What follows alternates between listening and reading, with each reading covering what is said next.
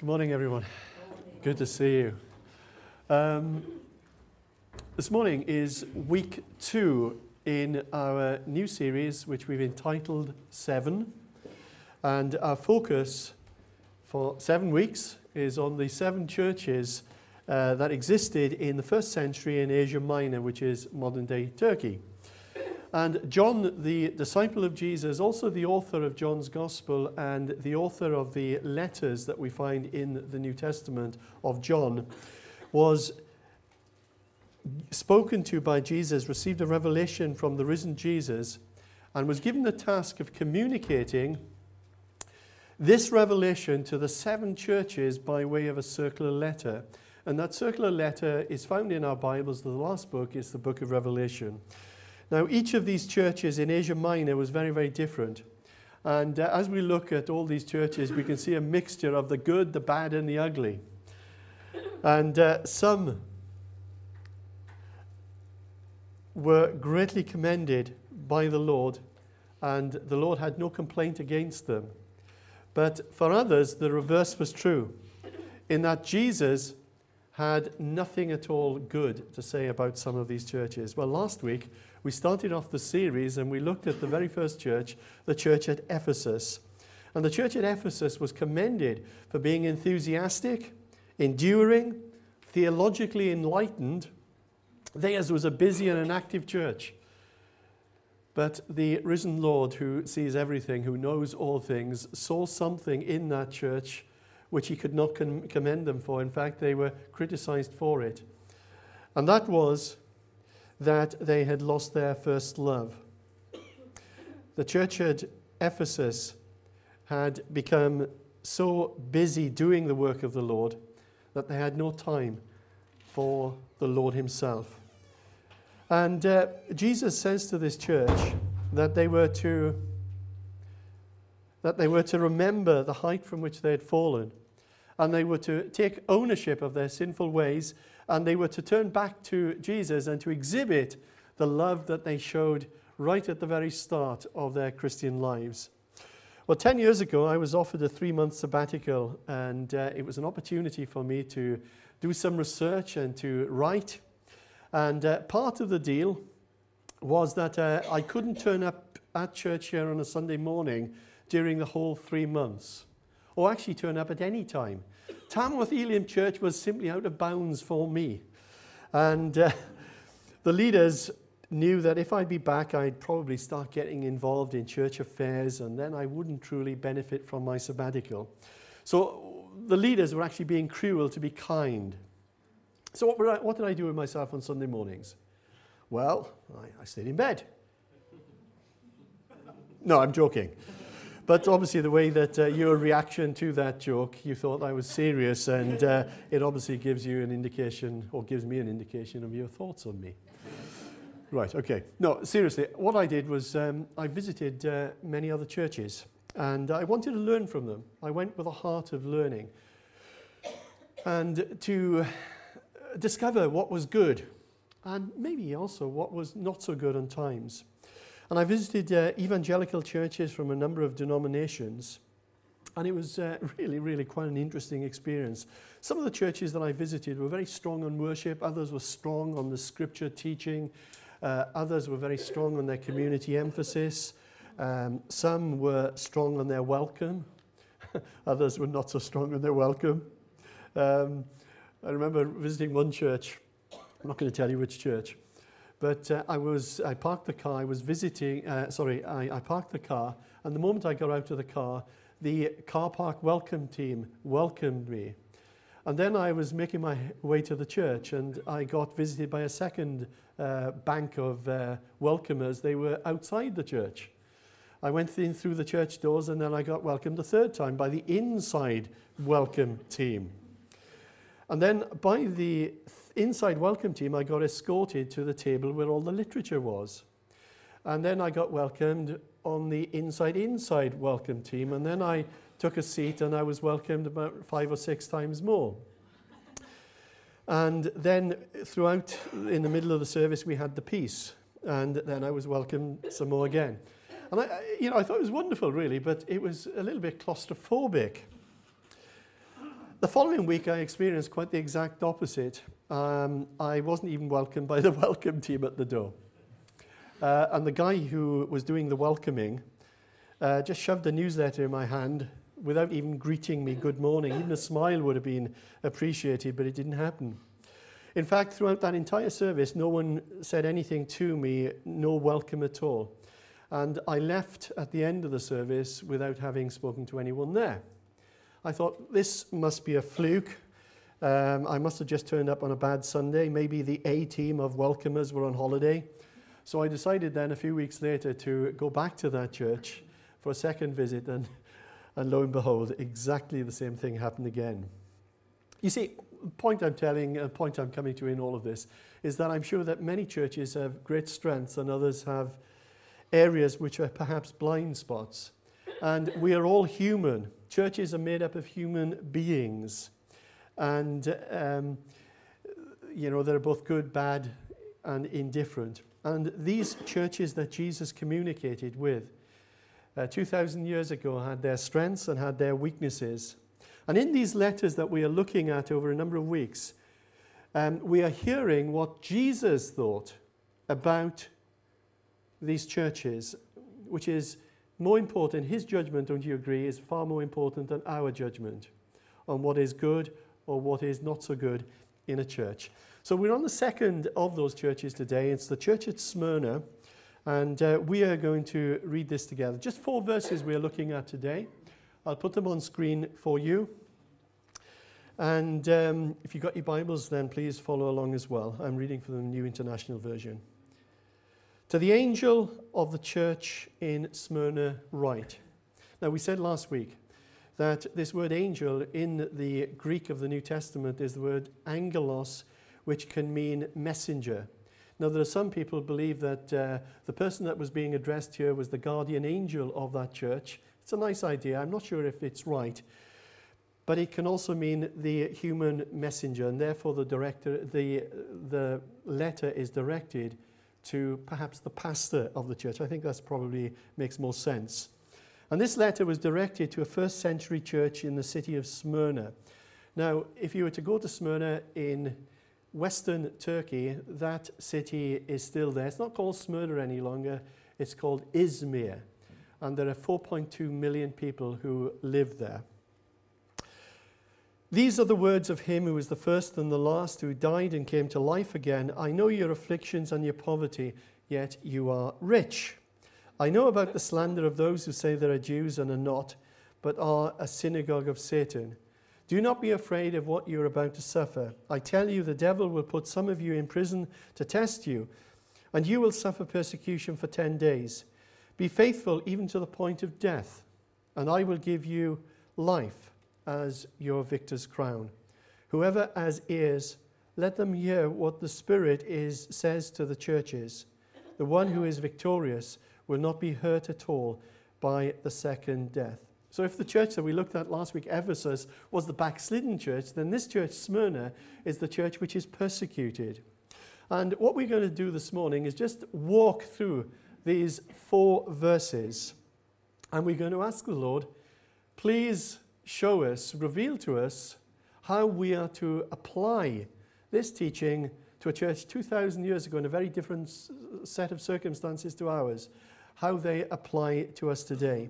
You see, it's not enough just to read this and to look at what was happening historically in that church 2,000 years ago. It's a good place to start, but we need to go beyond that, and we then must ask, what does this mean to us today? How does this apply to us today?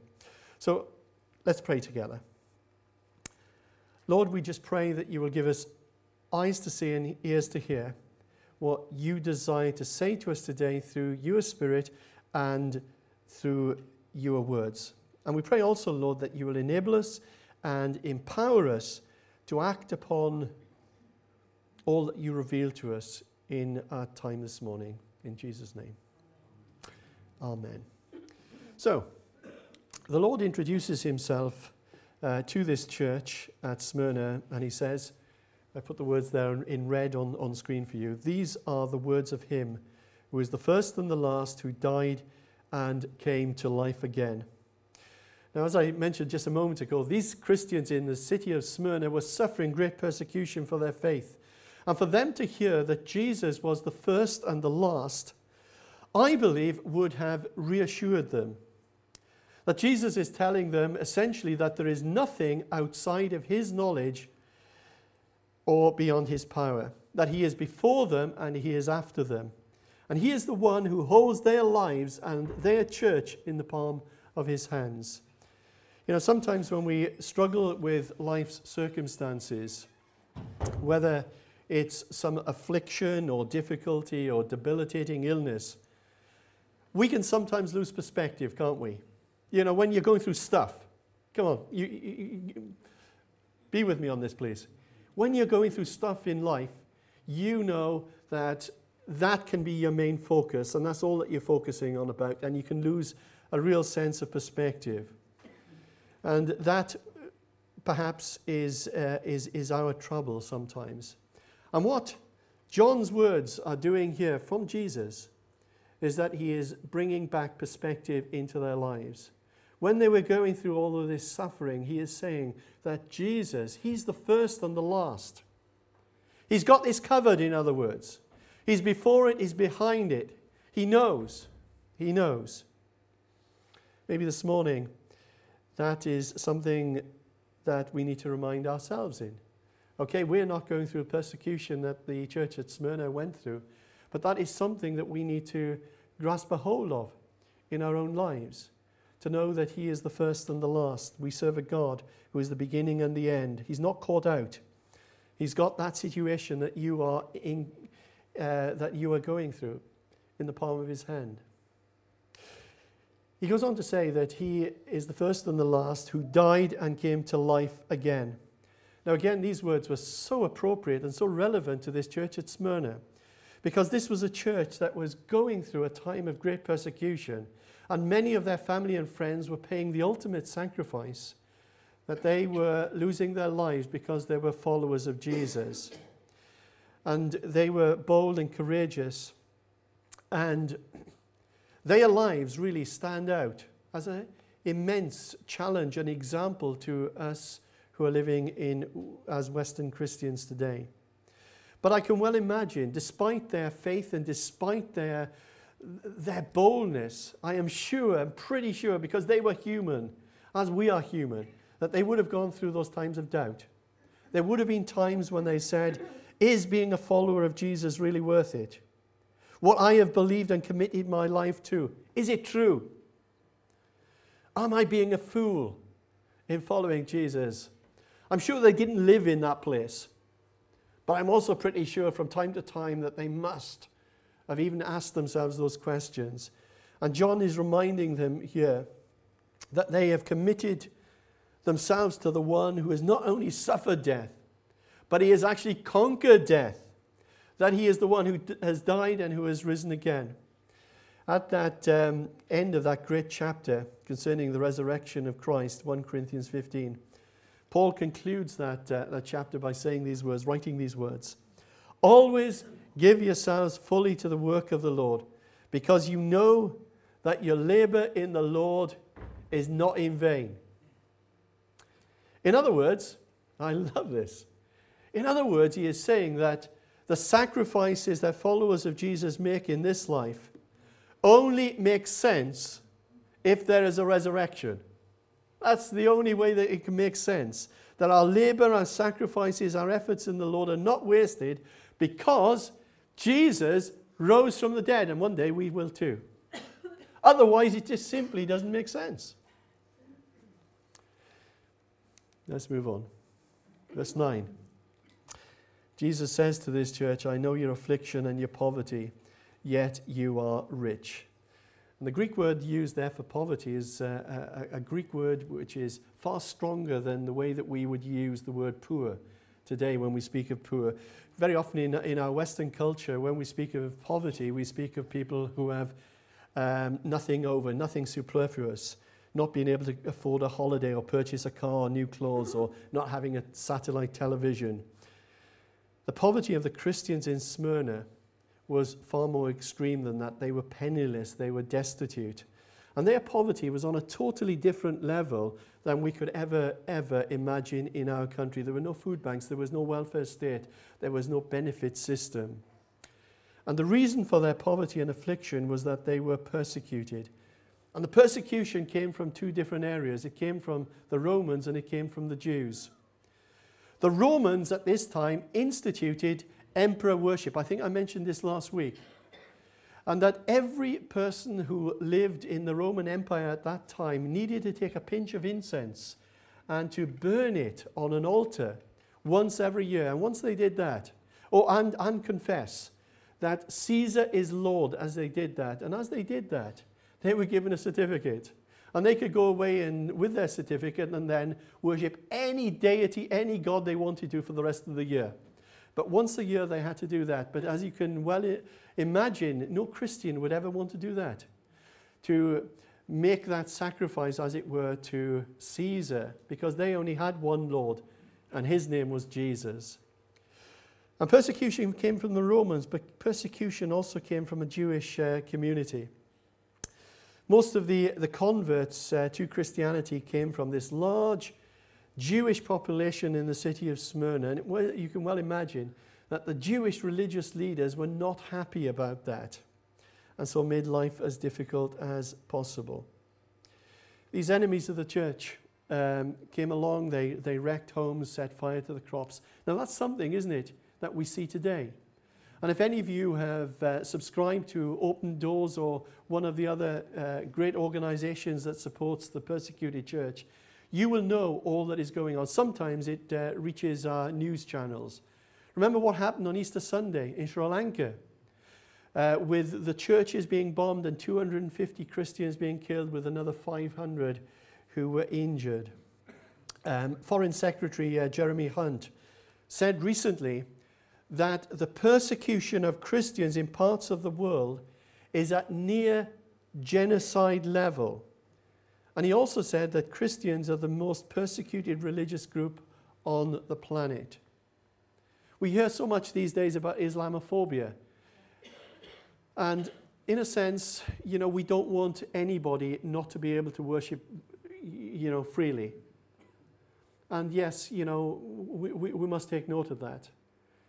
But I tell you what, Christians, far more than sometimes the media will tell us about, are persecuted and are the most persecuted religious group in the entire world. Christianity or Christians are now persecuted in 144 countries of the world. And to this church in Smyrna, the Lord says, I know your affliction and your poverty, yet you are rich. Sorry? Did we get that right? Rich. How can they be rich?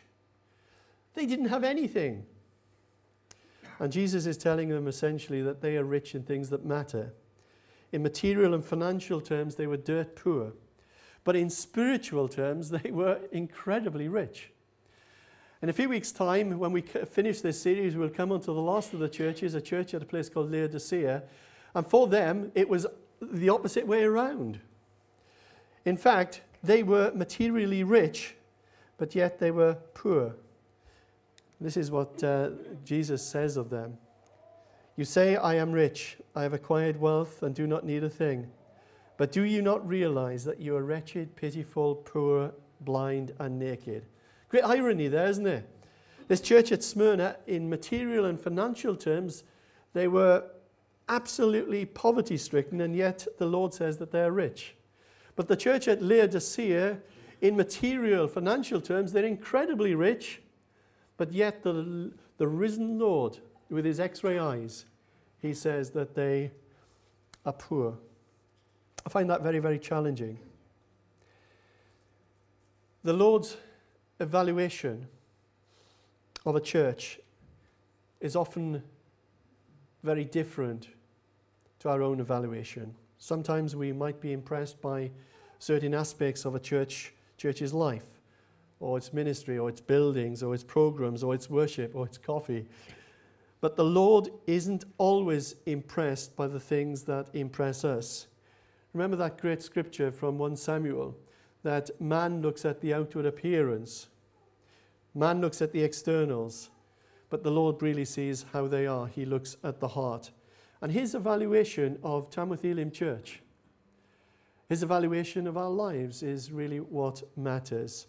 Now, history tells us many horrific stories of, of Christians being persecuted in this city of Smyrna. Perhaps the most famous of all is the story of Polycarp. Polycarp was the bishop of Smyrna at one time, and he was a, a really godly, respected man.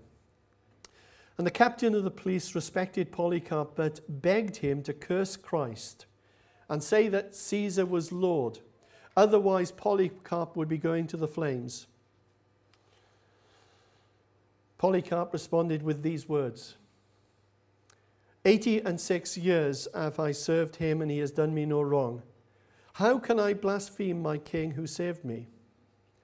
Again, they threatened Polycarp with fire, begging him just to say this. And he said, You threaten me with fire that burns for a time and is quickly drenched. For you do not know the fire that awaits the wicked in the judgment to come and in everlasting punishment. Why are you waiting? He said to them. Do as you will. And then they rushed to nail him to the stake, but he said to the crowd, Leave me as I am, for he who gives me the power to endure the fire will grant me to remain in the flames unmoved, even without the security you give me by nails. Wow. You see, that was the sort of persecution that the Christians in Smyrna encountered, but it wasn't the only physical violence that they suffered. They also suffered verbal violence, slander. I know, says Jesus, about the slander of those who say that they are Jews and are not, but are a synagogue of Satan. Now, these are incredibly strong words coming from the lips of Jesus. The Jews of that place, they like to refer to themselves as the assembly of God. That's the way that they thought about themselves.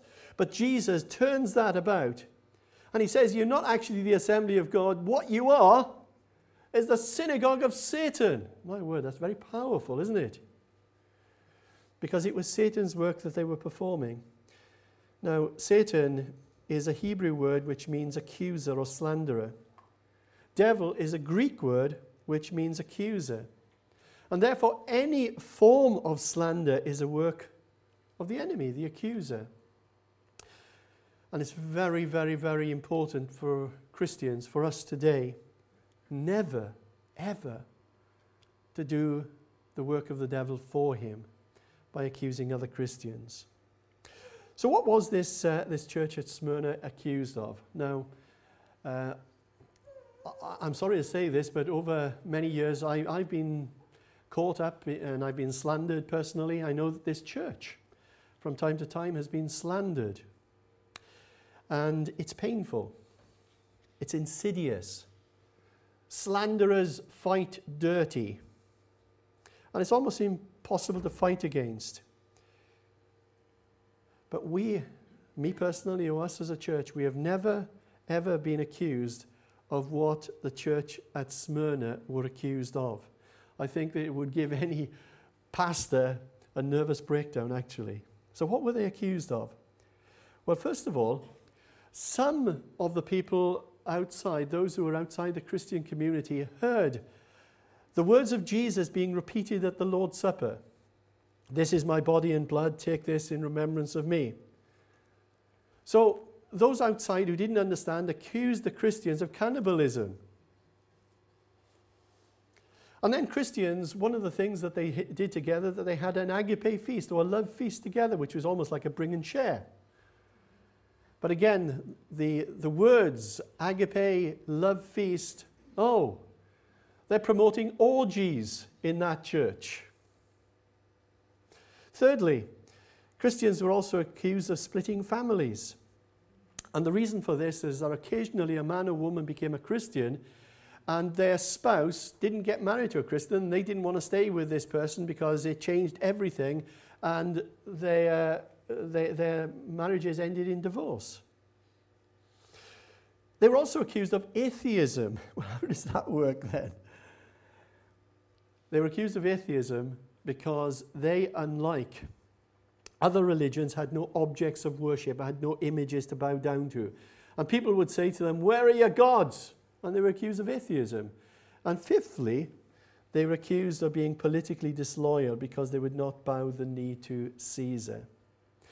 Now imagine those sorts of slanders being spread around Tamworth about this church. Oh, don't go to Elim, they're cannibals. it's just so far fetched, it's, it's crazy. Um, uh, they hold orgies in that church. They're about splitting families. Uh, this is awful stuff, isn't it? It's pretty hard to really recover your reputation when stuff like that is being talked about you in the community. And I don't know about you. If you are slandered, well, certainly if I'm slandered, I just want to put the record right. I want to give the truth. I want to clear my name. But you know what? It's sometimes like trying to get spaghetti back in the tin. Because once stuff is out there, it tends to stay out there and it's not so hard, not so easy. But Satan, we're told, is a slanderer and we need to be aware of his schemes. Do you know when that happens to us, that we are in good company? Not only in terms of the Christians at Smyrna, but also Jesus himself. Jesus was slandered. This man said he would tear down the temple. This man told us not to pay taxes to Caesar. This man claims that he's a king. And to us all, Jesus says, I know. I know. I know your afflictions and your poverty. I know the, those who slander against you. And Jesus knows from both experience, but he also knows from revelation on those occasions when perhaps you're going through the mill and all stuff is breaking out against you, and someone comes up to you and says, I know what you're going through. And on the inside, you're thinking, No, you don't. You haven't got a clue. You have not been where I am just now. And you're just wanting to strangle a person who comes up to you to say that in Christian love you just want to do something. Get out of my face. That's what you're thinking. You're not saying it because you're polite people. But when someone who really has been through what you are going through comes up and says, Look, you know, I know being there, makes a difference. Really makes a difference because you know that they're on the same page. And there's a sense of uh, fellowship almost in sufferings. And sometimes that they can impart wisdom to you because they have been at that place. And Jesus has been at that place, and he says, I know that he has been touched by the affirmities that we struggle with and suffer, that he knows. So he knows from experience, but he also knows from revelation in this church. And he, this is something that he keeps recurring, uh, keeps recurring in these letters. To all seven churches, he says, I know, I know, I know your deeds. I know how it is for you. That uh, great psalm, Psalm 139, brings such great comfort to us, doesn't it? You have searched me, Lord, and you know me. You know when I sit and when I rise. You perceive my thoughts from afar. You discern my going out and my lying down. You are familiar with all my ways. Before a word is on my tongue, Lord, you know it completely. You hem me in behind and before. That's a bit like first and last. And you lay your hand upon me. Such knowledge is too wonderful for me and too lofty for me to attain. Isn't it wonderful that Jesus knows? I don't know what you're going through right now this morning. But He knows. It's so reassuring that He knows that affliction. He knows that illness. He knows that worry. He knows that, that burden that you are bearing alone. He knows of how you have made a stand for Him and been belittled by others. He knows of those sleepless nights of anxiety. He knows of that injustice which was done to you. He knows the way that you have been slandered or misunderstood. He knows the lies that have been said. He knows the great difficulty that you have with your children or your family or your neighbors. He knows those financial difficulties. He knows the temptations that you so struggle with. Such knowledge, said the psalmist, is too wonderful for me.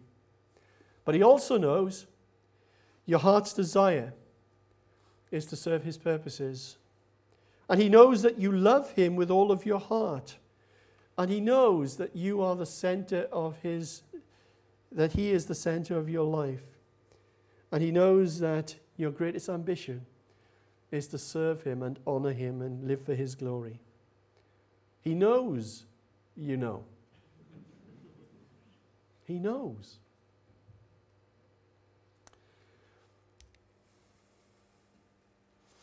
Verse 10, verse 11.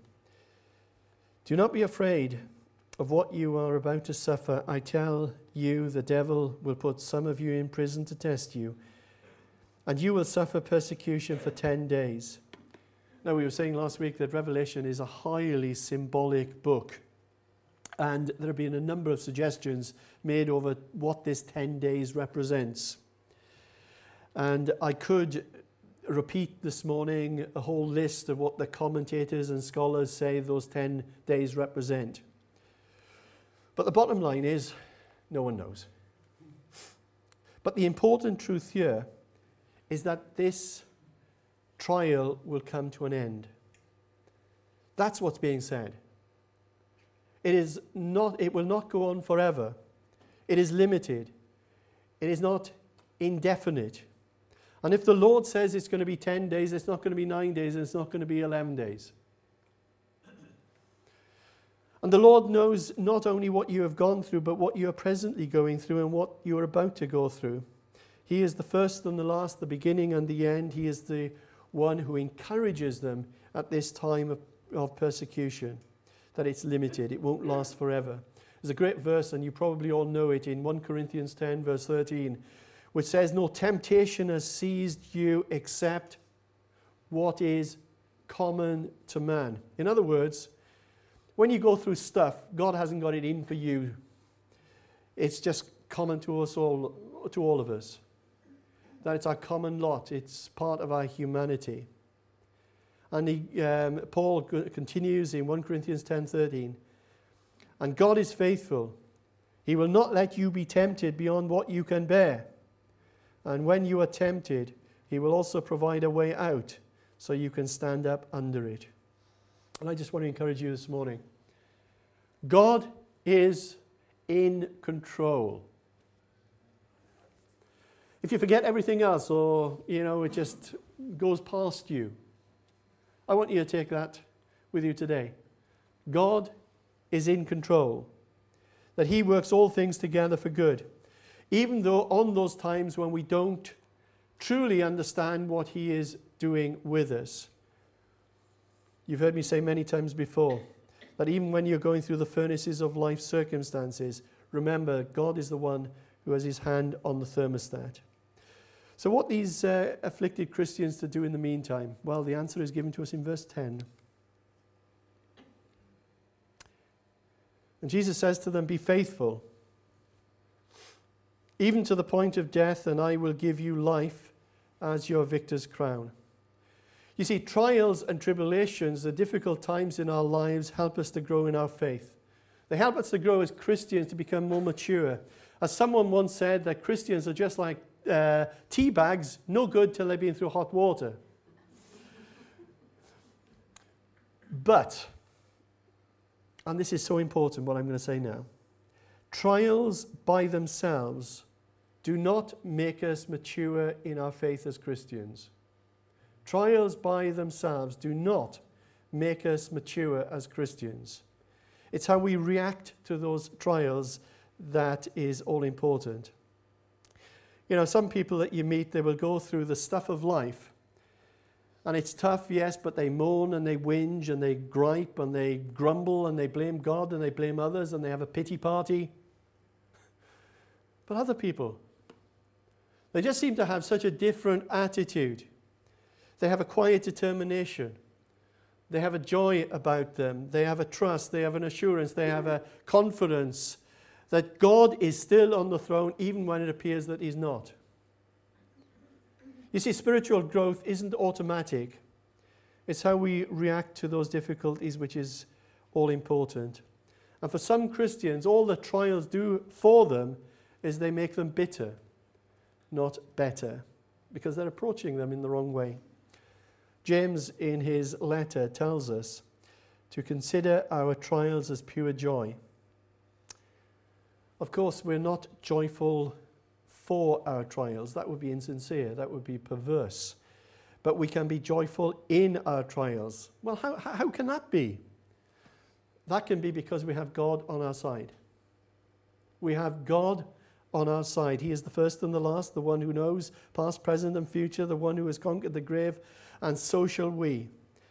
And the one who will remain faithful at all times. As Paul writes, if God is for us, what? Who can be against us? Whoever has ears, let them hear what the Spirit says to the churches. And this morning, that's a challenge to us as well, isn't it? You know, we can come in, we can listen, but there's two ways of listening. Let's listen and embrace the lessons in this and learn from them and move on, even in our difficulties. And then finishes off in verse 11 the one who is victorious will not be hurt at all by the second death. What on earth is the second death? It's Revelation.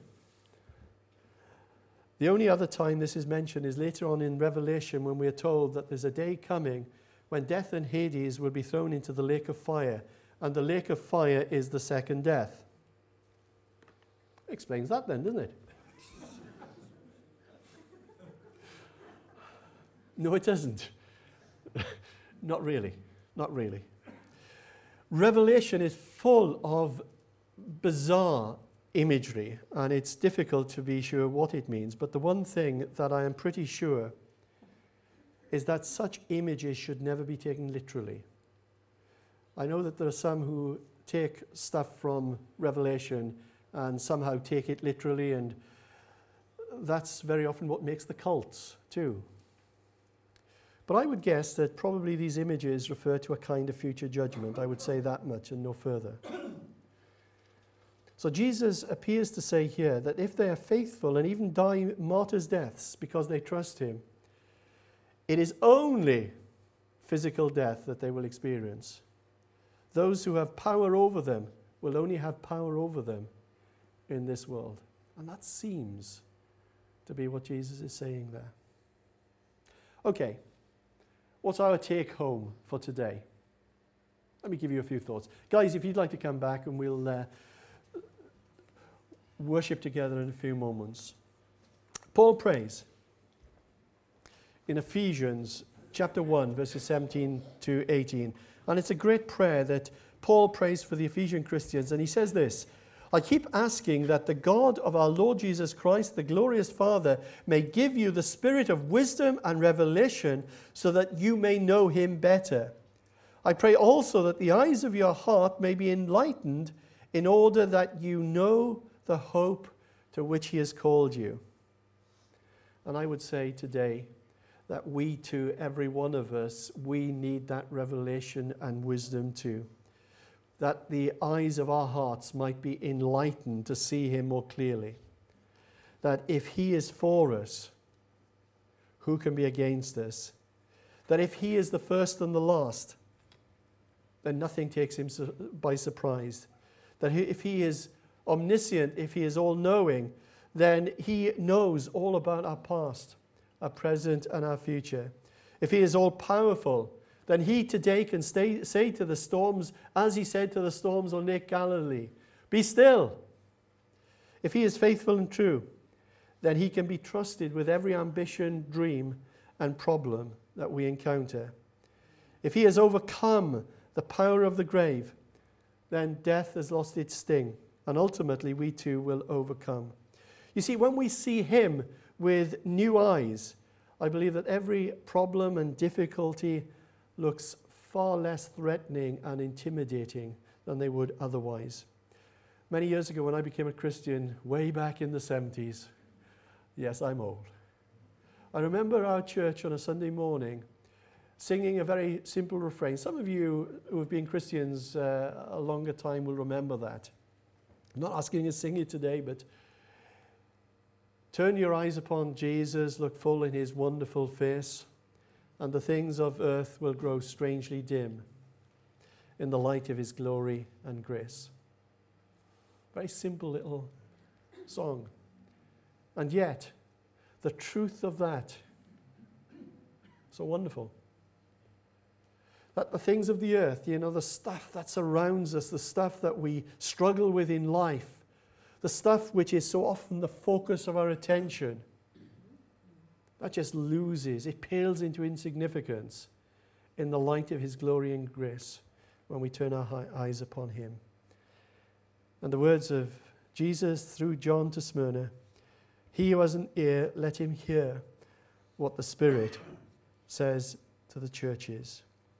We're going to sing in a moment, and maybe this morning you would like prayer. Maybe there's something that I've said or something that I said has caused you to think about something else, you know, the way that it works. And you just feel that, yes, something is consolidated in your life this morning, something's being confirmed. And you would like another Christian just to pray alongside you and pray with you today. We would consider that a great privilege. I know this stuff going on, not because I have some great revelation of what's going on in your lives, but we are frail humanity. This is the stuff that we, we often struggle with. And to have someone just to come and just pray with us, very often it makes a huge difference. That the two of you can do, uh, agree together, that you can pray with one heart over maybe stuff that's going, maybe physical, financial, it may be something to do with um, your future, maybe something to do with your family. And it's great just to take this opportunity today to do that. Number of our prayer ministry uh, folk are around. Please, guys, wear, wear, your badges as well when you're doing that for those who are not uh, familiar with our church family. And uh, maybe that you've come with someone, we often say this, maybe someone that you know uh, well, would love to be able to pray with you. And let's just do that. Let's just take this moment of opening up our hearts and coming before Jesus. Would you stand, please?